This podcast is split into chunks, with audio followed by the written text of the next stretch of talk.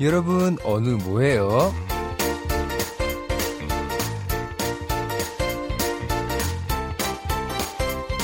Lagi ngapain nih? Mending kita berbagi cerita di Kepo dengan DJ Lodi.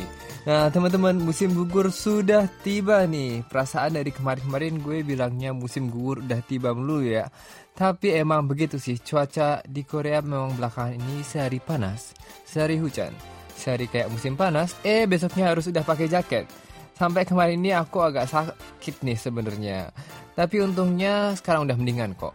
Ngomong-ngomong, hari ini kita mau sharing tentang apa ya?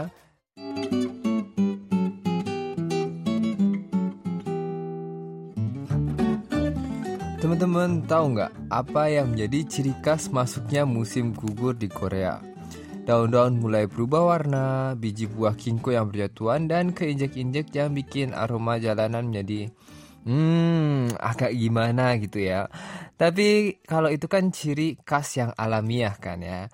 Tapi ada nih satu festival yang belakang ini kayaknya udah menjadi tradisi di Seoul untuk menyambut datangnya musim gugur di Korea, yaitu Loris Peak minggu ini, yaitu Festival Kembang Api Internasional di Seoul atau Seoul International Firework Festival.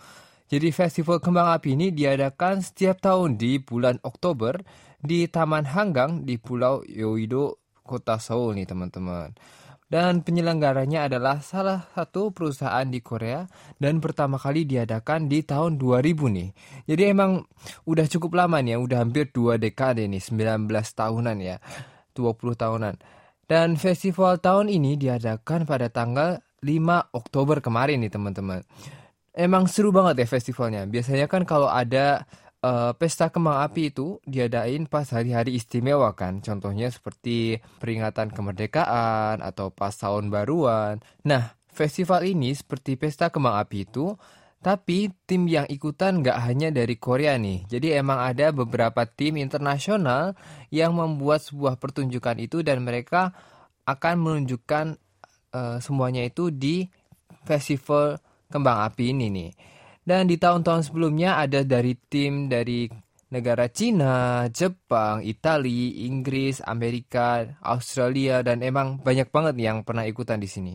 Tahun ini yang ikutan adalah tim dari Cina, Swedia, dan Korea nih. Emang acaranya lumayan panjang ya, soalnya habis satu pertunjukan langsung dilanjutkan dengan tim selanjutnya nih. Dan pertunjukan kembang apinya itu emang keren banget. Selain latarnya adalah langit malam Korea, langit malamnya kota Seoul nih yang ada di tepi sungai Hanggang tapi juga kembang api ini diiringin dengan musik nih terus dengan desain dengan teknologi yang canggih jadi uh, letusan kembang apinya itu dipadukan dengan musiknya jadi kalau misalnya mau diringkas gitu ya bentuknya kembang apinya terus ada warnanya terus ada kayak timingnya semua itu di di matchkan dengan lagu backgroundnya nih teman-teman. Dan juga tim yang dari Korea kemarin ini pertunjukannya sampai 40 menit nih teman-teman. Hmm, emang panjang banget ya. Kayak nonton festival konser outdoor nih. Kembang apinya warna-warninya emang bikin malam kota Seoul ini jadi terang benerang. Nah, tapi kalau mau nonton festival ini nih, emang gak segampang yang kita kira nih. Emang butuh sedikit perjuangan. Kenapa? Walaupun nggak pakai tiket alias gratisan, banyak banget orang yang datang buat nonton festival ini nih. Namanya juga di taman ya. Jadi, kalau misalnya nggak pinter-pinter cari tempat, kembang apinya bisa ketutupan sama pohon-pohon nih teman-teman. Terus jangan harap bisa bawa mobil. Soalnya buat masuk ke Pulau Yoido ini di hari festival ini nih emang pastinya susah banget. Apalagi mau cari tempat parkir, itu udah kayak impossible banget kecuali kalian kayak datang satu hari dua hari sebelumnya parkir mobil gitu kan ya cara yang paling aman buat uh, nonton ini adalah naik kereta subway ini atau kereta bawah tanah tapi turunnya agak jauhan dari stasiun yang ada di Taman Hanggang nih supaya nggak desak-desakan pas turun dari kereta atau kalau emang lebih pingin nyaman lagi, datangnya pas pagi hari atau siangnya. Jadi biasanya cari tempat duduk strategis, terus bawa tiker, terus bawa makanan dan minuman sendiri. Atau kalau mau pesen anter ayam goreng dan kimbap juga bisa nih. Seperti yang kalian tahu ya, kalau misalnya di Korea itu bisa delivery di mana pun gitu. Nah, jadi ceritanya kita kayak piknik dari siang, terus lanjut sampai malam buat nonton festival kembang apinya nih. Dan pulangnya pun harus bersabar dan berhati-hati karena ngantri keluar taman dan naik keretanya emang panjang banget gara-gara lautan manusia yang ingin pulang di saat yang bersamaan nih. Satu, pasti nyari taksi susah ya kan? Dua, banyak orang. Tapi biarpun ada hambatan kayak gini, Festival firework ini tetap worth it banget buat ditonton karena memang sangat indah dan sayang banget buat dilewatkan nih teman-teman. Dan jadi kalau teman-teman mungkin kenal Yoido karena festival bunga sakura di musim semi kan, tapi mungkin yang mau ke Seoul di musim gugur bisa nih buat lihat Festival Kembang Api Internasional di Seoul pada bulan Oktober tahun depan nih. Dan mumpung kalian ke Yoido, sekalian juga bisa mampir nih ke studio di KBS.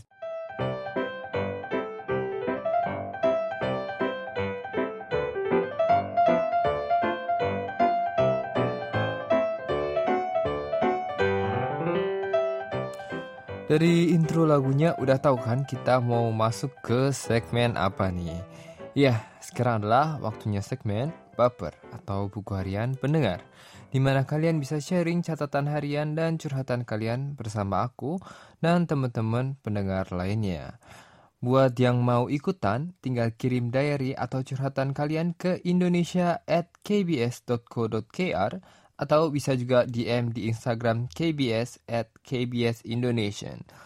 Diary yang kepilih bakal aku bacain dan kasih komen dan dikasih hadiah juga dong dari KBS tentunya. Dan juga nggak usah panjang lebar lagi, baper pertama hari ini adalah kiriman dari Ed Kyo Kim. Dear DJ Lodi, Kak Lodi, apa impian bagimu dan apa mimpimu? Saat SD aku berpikir menjadi guru sangatlah hebat. Saat SMP aku berpikir menjadi dancer pasti menyenangkan karena saat itu aku aktif ikut kompetisi sekolah dan aku menjadi leader grupnya. Aku juga berpikir menjadi penulis sangatlah pas untukku karena aku juga suka menulis puisi, lagu, cerpen, dan sering mengikuti kompetisi nasional. Saat SMA, aku berpikir menjadi seorang psikolog adalah impianku yang sangat kuat karena aku ingin membantu orang lain menghadapi masalah mereka, menjadi sandaran orang lain, membantu anak-anak lepas dari permasalahan mereka, dan membantu mengurangi nilai bunuh diri di dunia. Karena impian satu inilah, aku bekerja keras untuk bisa menyelesaikan SMA dan menabung untuk kuliah. Tapi sayangnya saat uangku sudah terkumpul, aku malah ditipu. Setelah lulus SMA, aku seperti kehilangan arah dan tidak tahu apa mimpiku dan juga aku tidak tahu apa yang harus aku lakukan dan aku juga sudah merasa lelah bekerja. Aku sudah bekerja sejak lulus SMP. Aku juga berpikir menjadi rapper mungkin sangatlah menyenangkan. Karena aku tidak bisa bernyanyi, makanya aku berpikir menjadi rapper adalah yang terbaik. Menurutmu apa yang aku harus lakukan untuk saat ini? Langsung aja nih kita mau ngobrol-ngobrol mungkin ya sama Kyo Kim. Kalau menurut aku nih ya, sebenarnya sebelum aku ke Korea juga waktu masih sekolah di Indonesia udah mulai bekerja juga loh jadi emang aku bisa agak merasakan nih gimana uh, susahnya bekerja sambil sekolah gitu kan ya. Tapi uh, setelah aku membaca curhatanmu juga, mungkin uh, kamu bisa mengambil waktu lagi untuk memikirkan kembali apa yang benar-benar ingin kamu lakukan, apa yang benar-benar uh, menjadi passion kamu dan apa yang benar-benar bisa kamu lakukan dengan sangat baik nih. Kadang-kadang emang butuh waktu untuk menemukan apa sih yang menjadi bakat dan juga apa yang menjadi pekerjaan yang paling cocok buat kita nih sebenarnya. Jadi jangan takut buat mengambil waktu buat berpikir lagi dan jangan patah semangat tentunya. Oke, dan kita mau langsung aja nih ke baper selanjutnya ada dari Debbie Priscilina yang berhasil menang kontes vlogger nih. Halo kak, izinkan aku untuk curhat di segmen papernya kepo ya. Jadi aku baru aja mendapat juara favorit dari kompetisi vlog kak. Aduh beneran kak, senangnya bukan main. Karena ini pertama kalinya aku dapat prestasi dan kompetisi online. Khususnya di kategori kompetisi video. Memang belum jadi pemenang utama sih, tapi rasa syukur aku benar-benar tidak ada habisnya. Anyway, jujur aku masih amatir banget, banget, banget buat dibilang jadi seorang vlogger. Karena aku baru beberapa bulan terakhir belajar videografi secara otodidak. Semuanya aku belajar sendiri. Aku masih ingat banget waktu pertama kali ikutan kompetisi vlog 2 tahun lalu. Masih pakai kamera HP jadul yang editannya amburadul banget. Gambarnya apa suaranya apa. Malu banget sih, gak bohong. Sempet aku minder buat ikut-ikut kompetisi yang kayak gini. Cuman ya, aku berusaha buat nabung sedikit-sedikit dari waktu masih kuliah sampai aku part-time waktu itu. Kurang lebih setahunan. Akhirnya aku bisa kebeli kamera mirrorless yang aku pinginin banget. Tapi udah beli kamera pun tetap aja aku masih kalah dan kalah lagi. Rasanya pingin meluk kulkas aja terus, adem soalnya. Aku ngerasa bahwa ternyata usaha beneran gak bakal mengkhianati hasil kok. Perlahan Tuhan mulai ganti sedikit demi sedikit dengan hal yang tidak terduga. Setelah ini aku janji bakal berusaha belajar terus dan terus tentang videografi dan perbaikan kualitas konten. Doain aku ya kak supaya bisa jadi vlogger profesional kayak orang-orang. Kepingin banget aku tuh teriak, Halo guys, welcome back to my channel. Di pasar atau di kolong jembatan ala-ala YouTuber tanpa harus takut kalau dikatain, ih ada orang gila dari kompleks mana tuh. Aku berharap dari sepanjang jalan percurcoranku hari ini, teman-teman yang di luar sana bisa jadi lebih semangat buat mengejar mimpinya. Aku juga belajar banyak dari Kak Laudi, yang gak ada habisnya buat belajar dan explore hal baru. Sumpah, Kak Lodi is one of my role model. Pokoknya aku ngefans banget banget dari sebelum Kak Lodi debut. Terima kasih Kak, jangan lupa jaga kesehatan juga ya. Regards, Debbie. Ya, terima kasih banget nih buat Debbie yang udah ceritain bersama nih ya seluk beluknya gimana bisa menjadi uh, pemenang salah satu uh, kontes vlogging nih ya. Benar-benar terima kasih banget buat Debbie yang udah sharing dan emang bener banget di teman-teman semua. Emang usaha itu nggak bakal bohongin dan pasti hasilnya itu benar-benar bisa buat kita bangga nih. Dan emang semuanya itu harus berjalan selama pelan-pelan dan juga harus selalu diteguhin nih mau ngapain gitu kan ya harus diteguhin dan harus semangat terus. Emang di sini gue cuma mau ngomong semangat terus buat Debbie dan juga aku juga bakal semangat terus buat bisa uh, nunjukin ke kalian yang bagus-bagus nih buat selanjutnya. Terima kasih buat Debbie dan jangan lupa buat Debbie dan juga Gyo Kim yang curhatannya terpilih minggu ini. Jangan lupa buat konfirmasi alamat kamu ke email indonesia at kbs.co.kr supaya kamu bisa dapat kiriman hadiahnya dari KBS nih.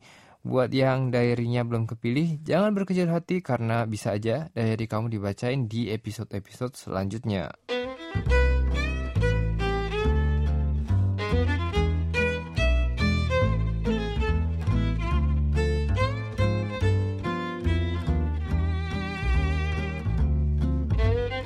Dear Diary Sebenarnya aku bukan orang yang sepenuhnya ekstrovert tapi aku lebih cenderung memiliki banyak sifat introvert. Sehingga di kebanyakan waktu, aku lebih suka untuk menghabiskan waktu sendiri. Tapi ya, seperti kamu tahu, tak banyak waktu di mana aku bisa sendiri. Karena itu, di akhir hari, aku selalu mencari waktu dan meluangkan waktu untuk bisa melakukan dua hal ini. Satu, Biasanya aku menenangkan dan berpikir banyak di saat aku mandi. Dan mandi shower air panas merupakan saat di mana aku bisa sendiri dan berpikir dan bisa menjadi lebih rileks. Tak jarang aku tanpa sadar menghabiskan waktu lebih dari dua jam hanya untuk mandi. Dan juga yang kedua, biasanya aku meluangkan waktu untuk bisa santai membaca buku favoritku sambil mendengarkan musik. Ya, membaca buku merupakan salah satu hal favoritku untuk lebih rileks. Waktu membaca buku juga merupakan waktu di mana aku bisa lebih mengenal dan mengembangkan diriku sebagai seseorang. Setelah aku melakukan itu, biasanya aku akan langsung pergi tidur. Walau ya, kadang-kadang tanpa sadar, aku terlalu keasikan membaca buku sampai-sampai matahari pun menyambut dan mengingatkanku untuk berhenti. Ya, itulah caraku mengisi dan memberikan waktu untuk diriku sendiri. Onuto koseng manas so.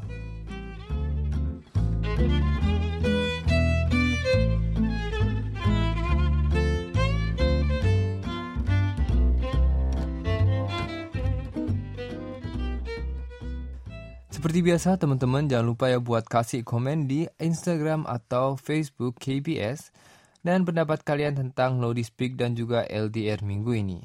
Karena komen kalian bisa aku baca dan jawab di episode minggu depan. Langsung aja nih ke komen-komen kita hari ini ada dari @ciyana.iqy. Kalau dia ada rencana nggak buat ke Indo? mungkin ada rencana nih kalau misalnya ada yang mau beliin tiket ke Indo ntar bisa dibuat deh rencananya kalau misalnya ada yang mau beliin tiket oke okay ya dan juga ada dari Kubrina Gibi jadi sedih nih karena curhatan aku nggak kebaca sama Kak Lodi udah pernah menang jadi giliran yang lain nih ya tapi tentunya pasti ada kesempatan lagi di Kepo selanjutnya ampun dah kak kapan mau potong rambut eh, kapan-kapan mungkin ya. Oke. Terus habis itu ada dari Pikayu. Uh, Kak, aku punya kalimat ini. Aku sayang areknya tapi areknya malah sayang lainnya. Apa bedanya tanaman sama Kak Laudi? Kalau tanaman butuh air, kalau aku butuh kakak. Eh, hashtag terlalu bucin. Uh, ini jawabannya mau dijawab apa kurang tahu ya saudara-saudara.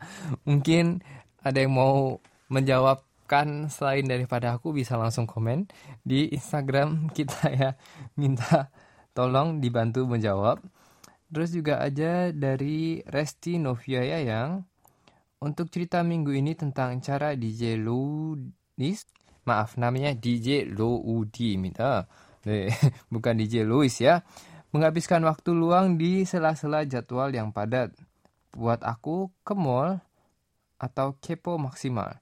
Oke, jujur ya DJ, dari dulu aku pengen tahu apa aja yang dilakukan idol atau artis Korea kalau wak punya waktu luang.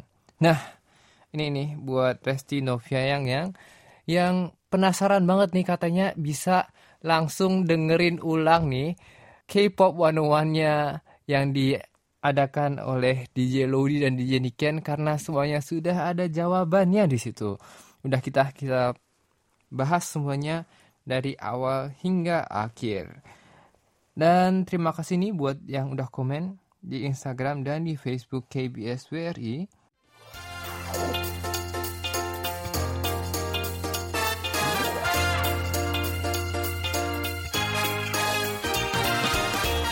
Lagi-lagi waktu cepet banget berlalu karena nggak terasa kita udah ada di penghujung program Kepo minggu ini. Padahal masih belum puas ya bagi-bagi ceritanya. Ya, apa boleh buat? Kita lanjutin lagi kepoannya minggu depan. Tapi jangan lupa besok kita bisa ketemu lagi di K-pop 101 bersama DJ 니깐 둔둔이야. 어느도 수고했어. 해피 위켄. 안녕.